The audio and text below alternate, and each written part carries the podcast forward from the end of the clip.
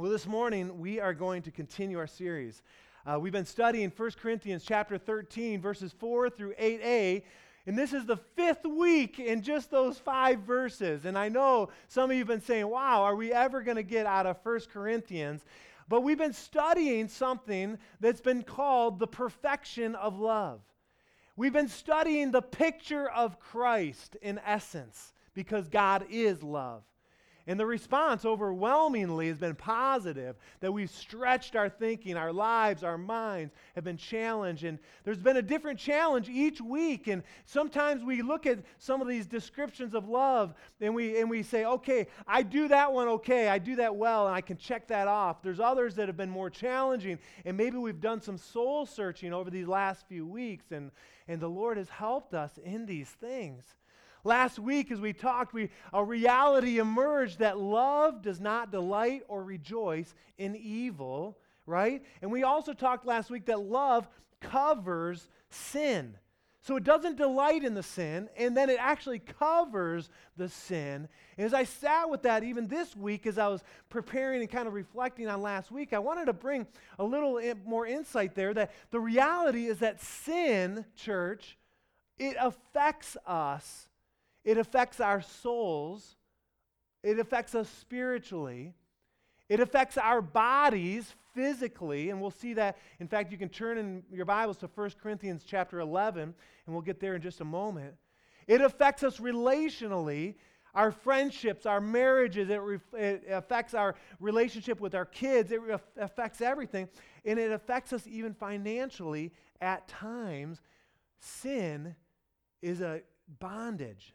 Now, for Paul, love was the thing that the Corinthians needed most of all these areas. And we see that that love was needed even in the point in 1 Corinthians chapter 11 where the church had been disobeying God, had been really been uh, dishonoring God in communion and the Lord's Supper. And we see that in chapter 11, verse 29, let's look at it. It says, For anyone who eats and drinks and recognizes, uh, without recognizing the body of the Lord, eats and drinks judgment on himself. So they were sinning, and what was happening, they were, ju- they were bringing judgment on themselves. That is why many among them were sick and weak, and a number of you had fallen asleep. There were people that actually had died because of their disobedience, because of the sin that was in their lives. I want to tell you, church, sin affects everything, and it can take control. And what I've learned is that all sin, it doesn't matter what it is, big or small in our minds, all sin is a violation of love.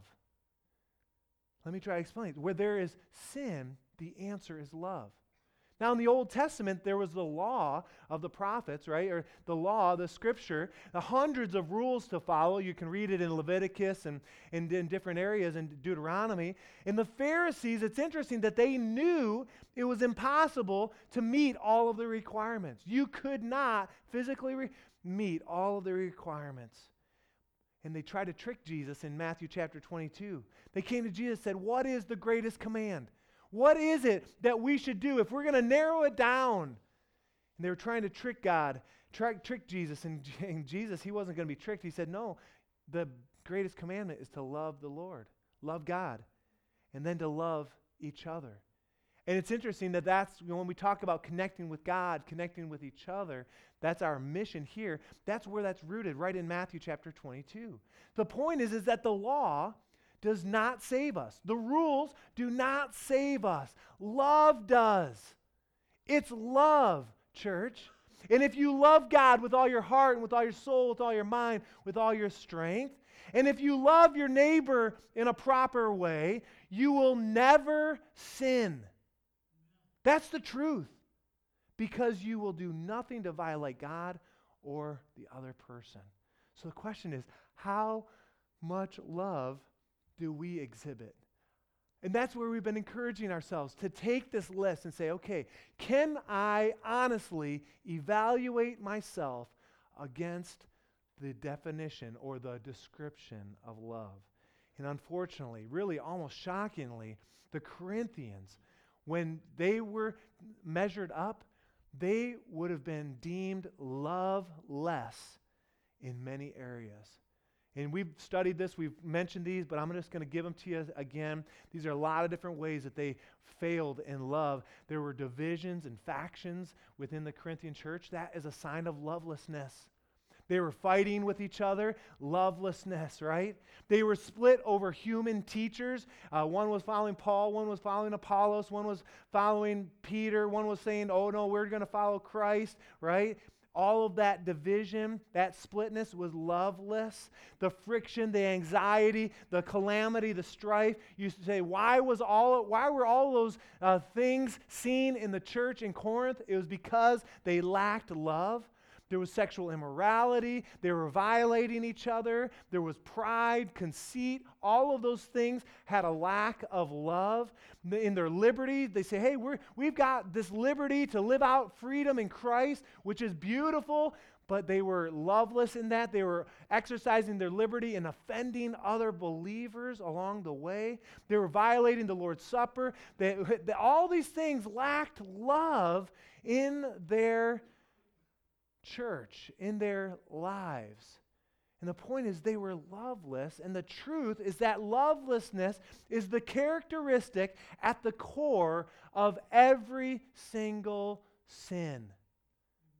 When there's sin, love is failing at some level. And Paul's saying, look, the answer here is love. To be healthy and to be fulfilled, it is love that is needed. There's no Christianity without love. How many would say amen to that? There's no church without love. There's no ministry without love. Turn with me to first, actually, just make note of this. First Timothy chapter 1, verse 5. The ultimate goal is to love, right? And we cannot replace this love with just proper teaching or proper theology because how many know you can have the right knowledge but you could lack love. It's not our actions or activism. It's not our service. We, could, we can't replace love with uh, selective affections. And by the way, ignorance is not a substitute for love. See, God wants us to be healthy, He wants to be whole. And if you did a study, which I did just a brief study on the first, around the New Testament, love is a component that is seen throughout Scripture. I want you to write these verses down. Let's go to that next slide. There's a bunch of scriptures here, but I want to get you this picture. In Colossians chapter 3, verse 14, and just write down the, the references, you can look these up later. Paul says to the Colossian church, he says, put on love.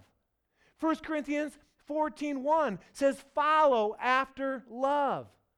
Philippians 1 9 uh, says, that we are to abound in love. Hebrews 13:1 says, "Continue in love."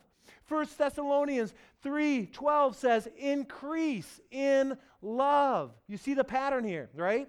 1 Peter 4 8, and we'll read this a little later too, says, Be fervent in love. And then it says to, that love covers a multitude of sin. Philippians 2 2 says to be consistent in love. Hebrews 10 24 says to provoke each other to love. 2 Corinthians 8 8 says, Be sincere in love. Church, the fact is, is when you read the New Testament, this is just a small sampling of the way to be healthy, to be positive, to be glowing, to be useful as a believer, as a Christian, and we are to be known by our love. This is a big deal. And so we say, well, great. How does love work then? How do we exercise love? How do is love seen in our love in our lives?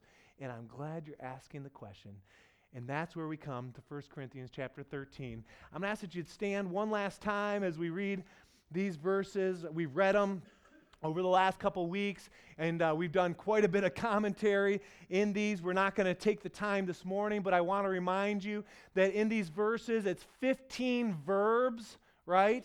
They, these are action oriented. You can't have love without action. They're descriptions, really not a definition. It's not about emotion, it's about action. And let's look at what the Lord says. How does love work itself out in our lives? This is what it says it says, Love is patient, love is kind. It does not envy. It does not boast. It is not proud. It is not rude. It is not self seeking. It is not easily angered. Love keeps no record of wrongs. Verse 6 Love does not delight in evil, but rejoices with the truth. It always protects, always trusts, always hopes, always perseveres. Love never fails. Now, I'm going to pause here for a moment. When I was growing up, I can't remember when, but I remember sitting in a service being encouraged to, wherever it says love, to put my name. All right? So we would read, Ben is patient, Ben is kind, Ben does not envy, Ben does not boast. You get the point. And the idea is, is from what I remember, and I was I've kind of debating all this all these five weeks, like, should I share this? You know, maybe, maybe not. How many have heard about people doing that? Maybe a few of you have. Okay. Well, I want to encourage you that that's the ultimate goal. That your life would reflect that God is love. We know God is love. God is the perfection of these things. That we would be striving in our lives to see these things evident in our lives. And how many know that's not easy, right? So love is patient. Love is kind, does not envy, does not boast, is not proud, is not rude, is not self seeking, is not easily angered, keeps no record of wrongs, right? Love does not delight in evil, but rejoices in the truth, always protects, always trusts, always hopes, always perseveres. And let's say this together love never fails. Jesus, we thank you for your word.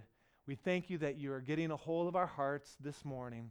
And God, I pray in the next few moments, God, as we wrap up these thoughts, the really the crescendo as we're coming down the hill uh, off the mountaintop of these of these descriptions, Lord, that you would help us to understand, help us to continue to get our minds around them, and we'll give you the praise, we'll give you all the glory for it in Jesus' name. And everyone said. Amen. You can be seated this morning. Thanks for tracking with us, and uh, we're excited about these last couple things. The last four in this description have been described as the crescendo of these uh, descriptions that lo- love is always uh, protecting, always trusts, always hopes, always perseveres. And, and last time, excuse me, last time we said that when it says always, it's really hyperbole. It, it's really an exaggeration. It's not always in the universal sense. And so the example we gave last week is that when it says that love always protects, what it means to protect is that love covers sin like a blanket. It, it says a, it covers sin as a blanket as long as it can. And, uh, and at some point, you can't continue to cover sin. We understand that. In fact, in 1 Corinthians chapter 5, Paul says there's a time to expel the wicked brother among you, right? We also looked last week at Matthew chapter 18, the Matthew 18 principle. And we looked at that, and you can get online and listen. But when a brother sins against another person, how do you handle that? And the reality is, is that there will be offense, there will be struggle within the church, and we need to know how to handle those things. Now, the reality is that when we live our lives, right, we are all at one time or another going to live uh, less than at the top of our game. We're not perfect. There's going to be times we're impatient or we're ir- uh, we, we get irritated or we say something or we throw something. I don't know. Uh, but the point is, when love is involved, you protect, you cover.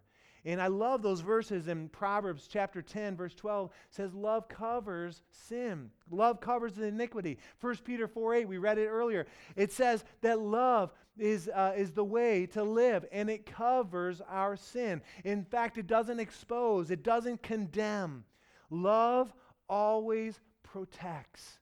And we talked about that last week. And by the way, I want you to write this down and maybe in your uh, reading this week, Isaiah 53 is really a picture of love. I saw that this week as I was kind of debriefing from last week that God, Jesus, in his description in the prophetic word of Isaiah, it says that he carried our griefs. He bore our sorrows. He was wounded for our transgressions. He was bruised for our iniquities.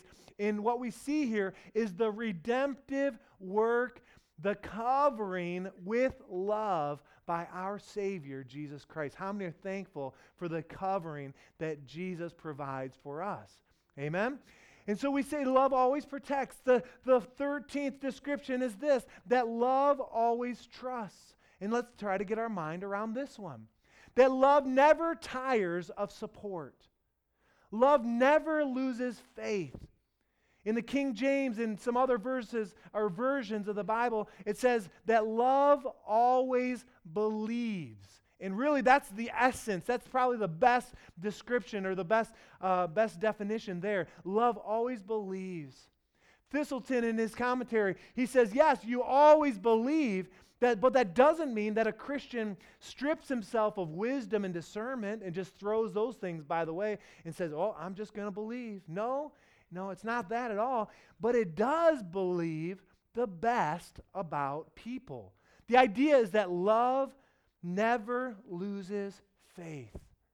In church, I'm going to say something, and I'm I know there's going to be people in your mind and all these things. I just want to help you to concentrate on yourself here. That love is not cynical, love is not suspicious. How, well, we all know people that are the half, uh, the glass is half empty type people, right? And there's excuses. They say, well, I'm just that way because this or that. I was raised that way, or I've been burned before, or someone let me down, so I'm more reluctant to trust. I'm more reluctant to believe, or I'm just street smart. I'm cynical. They almost say that as if they're prideful, saying, well, I've got a little cynic, cynicism in me, if that's, you know. But listen, love says, I will always believe, I will always trust. Love does not go through life suspicious, suspecting of others. If our family, we watched uh, the uh, uh, Nancy Drew movie uh, on Friday night, and uh, you know Nancy Drew is always sleuthing around, you know, you know, looking for somebody, uh, you know, at, you know, looking for something evil or negative in everybody or everything, and that's not what love does. Love gives the benefit of the doubt. Amen. And maybe you've been burned with leadership. You're saying, boy, I have a hard time trusting. I have a hard time believing. Do you know what love says? Love says that it will trust despite the past. You'll put those things behind you.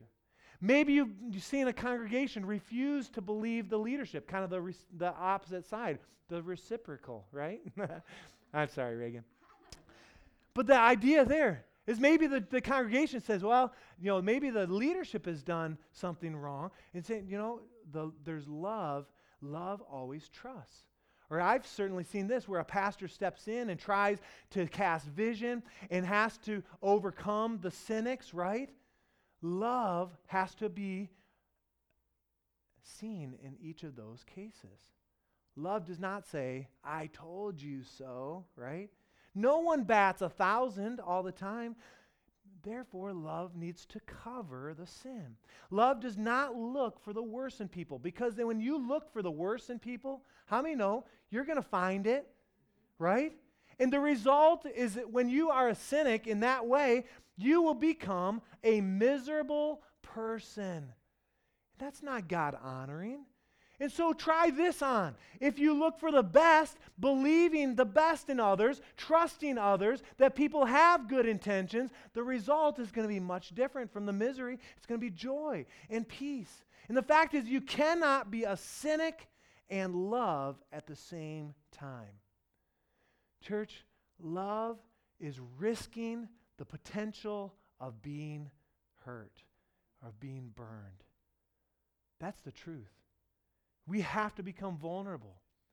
We need to risk being taken advantage of.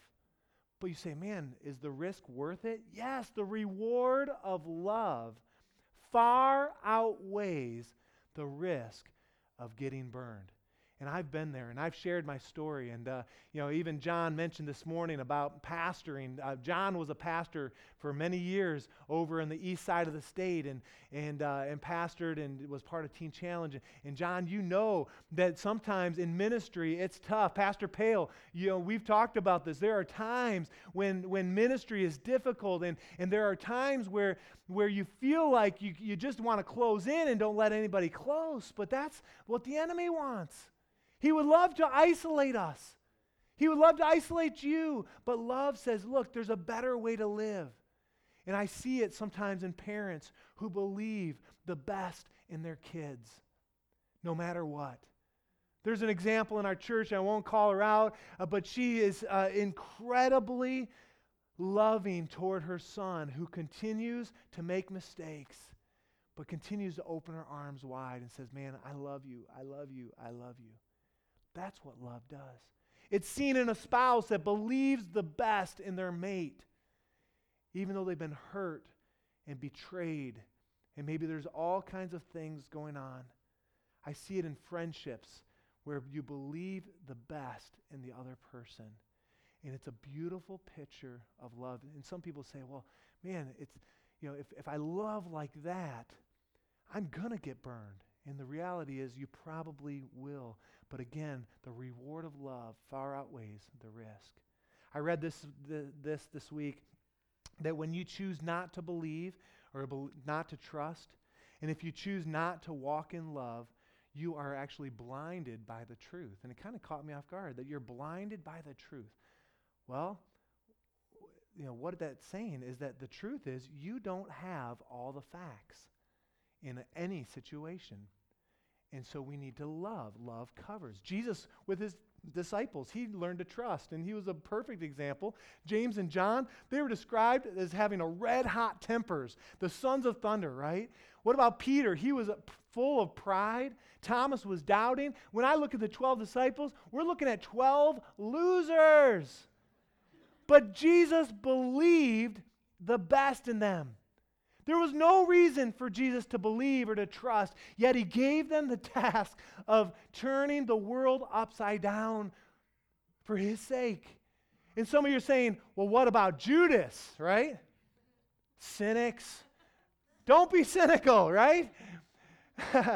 I read this this week as well. You will make the best out of the people that you believe in most.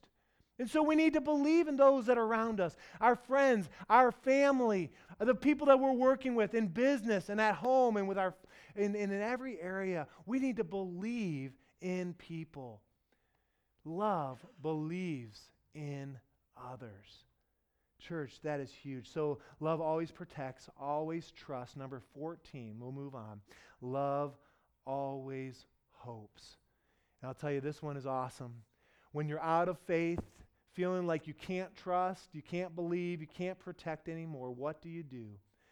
Then you hang on to hope. Church, as long as the grace of God is available, human failure is not final. I want that to sit in for a moment. As long as grace, the grace of God is available, human failure is not final. So the question is, is, is there anything too hard for God? And the answer is no. If there's a God in heaven, then there is hope, period. There's hope. Let's face it, let's be honest. There are situations where we have all felt hopeless, where faith has been diminished, we've been burned, we've been hurt, maybe we're worn out, and we've all been in times where only God can help. How, just show of hands, real quick. How many have ever been there in your life? Every hand probably should go up. We've been there. But what love is, it's hopelessly optimistic. Not pie in the sky, but it's hopelessly optimistic. Love refuses to take failure as final. God wouldn't accept it from Israel in the Old Testament. Jesus wouldn't accept it from Peter after Peter messed up over and over. And Paul would not accept it from the Corinthian church. And that's why Paul is writing these words to the Corinthian believers. I, I really appreciate Matt Biller. He's a marriage and uh, family um, therapist and uh, the husband of Cindy Biller, by the way. that was so funny. Um, were praying for the kids and a big long pause. Pete can't remember Cindy's name. So I, you're just praying, just letting the Holy Spirit really, uh, yeah, I know. but Matt Biller, he, uh, this is uh, goes back several weeks. We were talking about um, something. We are riding on bikes, and uh, we we do that quite a bit. And uh, he was telling me this uh, this book that he read um, by Shaunti Feldhahn, Feldhahn, Feldhahn, I think is how you say it, F E L D A N. Uh, Feldman, is that right? Feldman. whatever. Um, anyway, he dug up the quote and uh, he said it, the, the book is called The Good News About Marriage. And it, it, relates to marriage, this quote does, but it really, I believe, talks about hope in any area of our lives. He says this, or she says this, Shaunti. Uh, eventually, it was clear that there was a common denominator among marriages that survived. So it's talking about marriages that were suffering, that were a lot of hurt, a lot of pain. But there was a con- common denominator among marriages that survived versus those who failed, and the common denominator was hope. Everyone say hope. Now, there were many different failures or factors uh, in the mix, but the, an underlining theme was hope, is how they described it as they studied it. Then it goes on, this is what I was trying to get to. If even one spouse has a sense of hope that things could change, or simply a vision to keep going on no matter what, it was amazing how often that one sided commitment keeps the marriage afloat long enough to get it sailing again. And I thought it was very interesting. Even if one partner has hope, the chances of survival was that much greater. And sometimes, I don't know about you, sometimes one partner's hoping and then the other partner is not, right? And then sometimes that it flip flops. You know, you say, boy, there are moments where you want to give up and you're saying, forget it, I'm throwing in the towel. I know Jessica and I, when we first got married, we both at different times were like, what in the world have we done? What are we doing? But I would be hopeful, Jessica would be not. Then it would flip, right? And, uh, and she would be hopeful, and I'd be like, what in the world have I done, right? But God helps us in that. And that's our story. And that, that's why that was really, really spoke to me. And when you think about that, and when you think about hope, we need a hope for our young people. Amen? We need a hope for our families. We need to hope in the hardest cases that there are. Because when you love, you hope.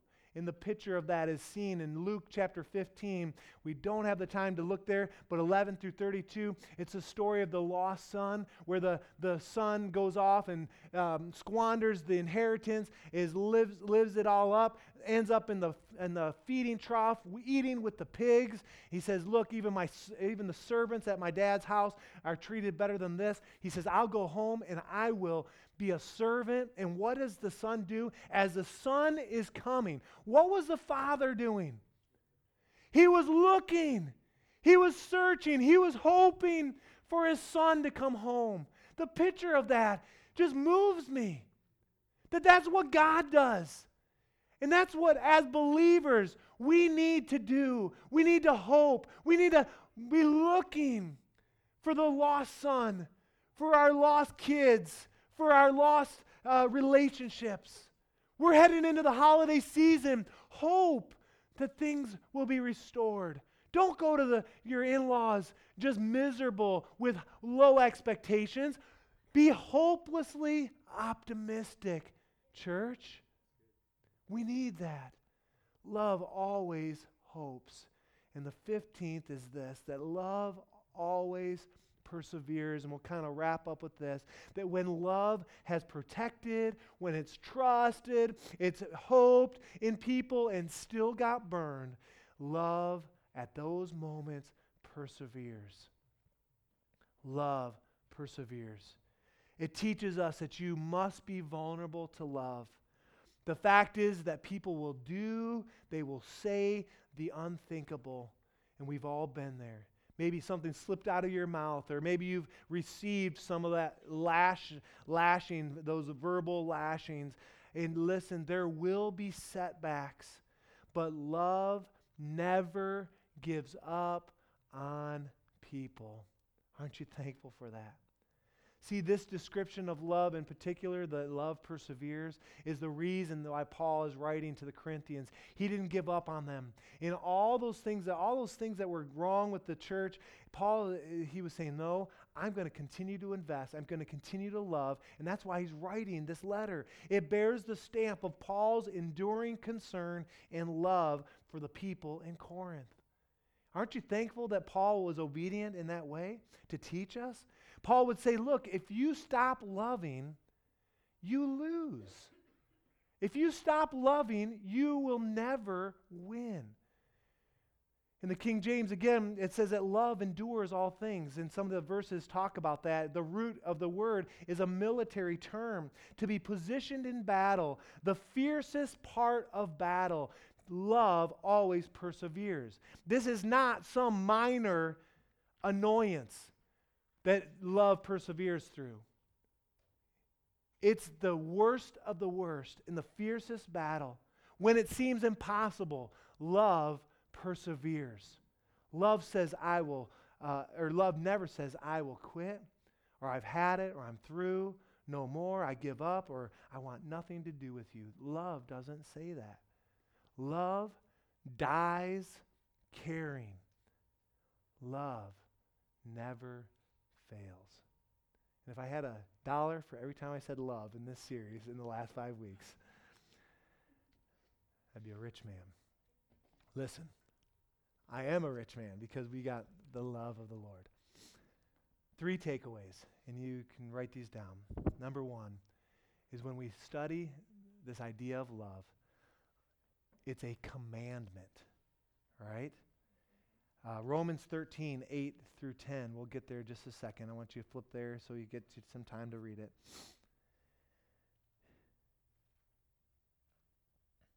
Love is a command. If it's not in your life, you're a zero. No matter what position you hold at church or in the community, no matter what people think about you, if you don't have love, you're nothing. And look at it, what it says in Romans chapter 13. Romans 13, verses 8. We'll start there. It says, Let no debt remain outstanding except the continuing debt to love one another. For he who loves his fellow man has fulfilled the law. The commandments do not commit adultery, do not murder, do not steal, do not covet, and whatever other commands there may be, and there's hundreds of them, are summed up in this one rule love your neighbor as yourself. Verse 10 Love does no harm to its neighbor. Therefore, love is the fulfillment of the law. And the idea here is that this should be the norm, right? This should be the natural practice. This is the way that you should live. It's a commandment that we are to love one another. The second takeaway is this that love is the result of the Spirit's work inside of us. Galatians 5 16 through 22, it says to live by the Spirit. And if we live by the Spirit, we'll keep in step with the Spirit. And then it t- says that the s- fruit of the Spirit is love, joy, peace, patience, kindness, goodness, gentleness, self control. And against such there is no law. We see that in Galatians 5. But look just a couple pages back from Romans. Romans 5 5, what it says is very interesting, is that it's possible to love. Look what it says. And hope does not disappoint us because God has poured out his love into our hearts by the Holy Spirit, whom he has given us.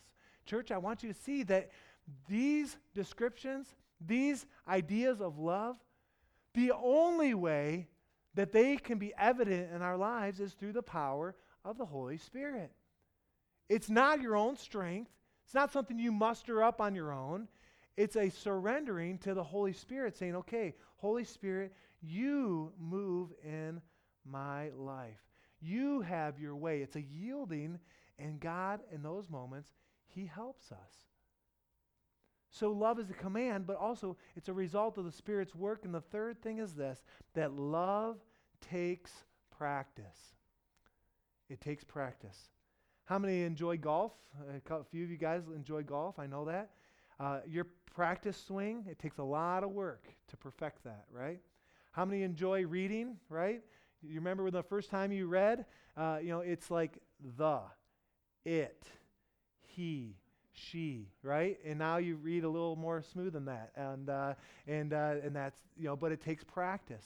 How many have ever played an instrument in school? You're probably required in junior high or in elementary. When you play an instrument, it takes practice. Any sport, it's analogy, it takes practice. It takes practice, pra- practice, practice to talk right. It pr- takes practice to be to perfect any skill. But what's interesting, even the best of the best, the best bowler in town doesn't shoot a 300 every game. Isn't that right, Rich Level? No. And Rich has done a five or six, seven 300 games, right? The best batter in the world right now doesn't even get to 50%, doesn't bat 500. And it's interesting, even the best musicians in the world. Uh, Jessica and I, we went to, and you may, you may disagree with our choice of music, but we went to a Yanni concert uh, a few years back. I know, I know, I just opened a can of worms, I know.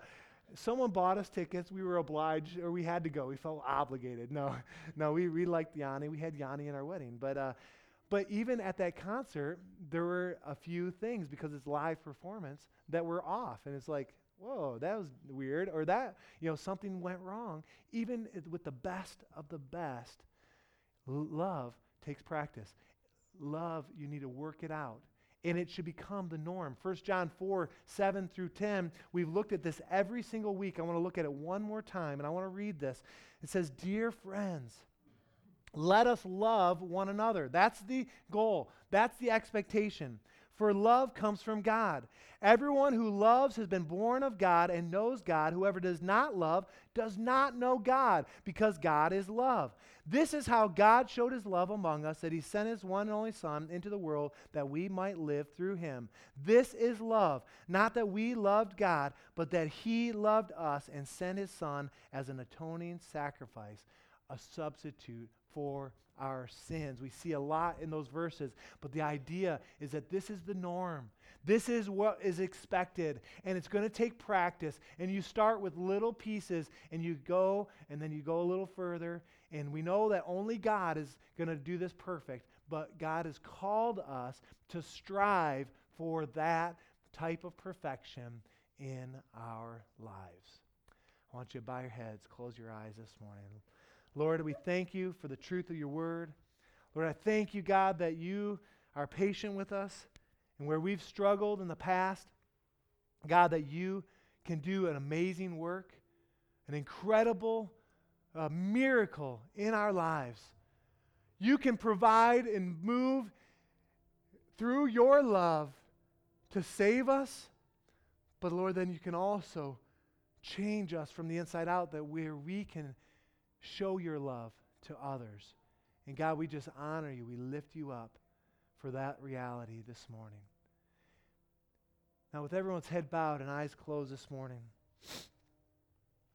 if you're here this morning and you don't know the love of Jesus, if you've never accepted Jesus as your personal Savior, or if you're away from God and you don't know if you if you uh, have Jesus inside of your heart, let me just take a quick second to say that the Bible, God's Word, says that all have fallen short of the glory of God. That means no one in this room, no one in your life is perfect. We've all sinned, we've all fallen short. And the truth of that is, is universal. But the gift of God, the Bible says, is eternal life and if we confess our sins, He is faithful, He's just to forgive us, to cleanse us from all unrighteousness. In church this morning, and uh, if you found yourself here today and you don't know the love that I'm talking about, if you don't know that love of Jesus, it's a gift that you receive. And you, all you have to do is ask for it. And if you're here this morning, and you're saying, man, I'd like to receive that gift would you just slip, slip up your hand where you are? I'm not going to embarrass you, not going to call you out. If that's you today, you're saying, man, I need that gift. I need that truth in my life. Anyone here today saying, I need that gift of salvation? Hmm. Okay. I don't see any hands this morning. Salvation. So let's look at our own lives. Let's just assume for the moment, which probably is not a good idea, but um, let's just assume that we are all believers here. We all have Christ inside of us. The reality of that is that you've experienced God's love at some measure. But this morning, I believe that God wants to fill you even more with his love. And if you're open to that, saying, God, I need all of the love that you have for me to flow through my life. If that's you this morning, would you just slip up your hand? I want to pray for you. Say, man, I just need more of that love. I need that in my life. And what happens is as we receive that, then we become a conduit to be able to share that with others. And this morning, I believe that God is challenging you, He's challenging me to do something this season out of love, to be an example to your family, to cover, to protect, to always persevere, to always believe the best, to always love, to always trust, always protect. Lord, I know that these words from your word are a challenge to us. And God, I pray that as you've described that this is the greatest thing, this is the most important thing, love. And that's why we've taken some time with these. God, I pray that you'd seal these in our heart. And God, that the journey that we're on, that we would see you move. We pray it in Jesus' wonderful name. Now, Lord, I pray as we go that you'd go before us, behind us, and all around us. And God, I pray that, uh, that we would not be quick to forget these things. But Lord, they would change us, they would transform us. And God, we give you the praise and glory for it. In Jesus' name, amen.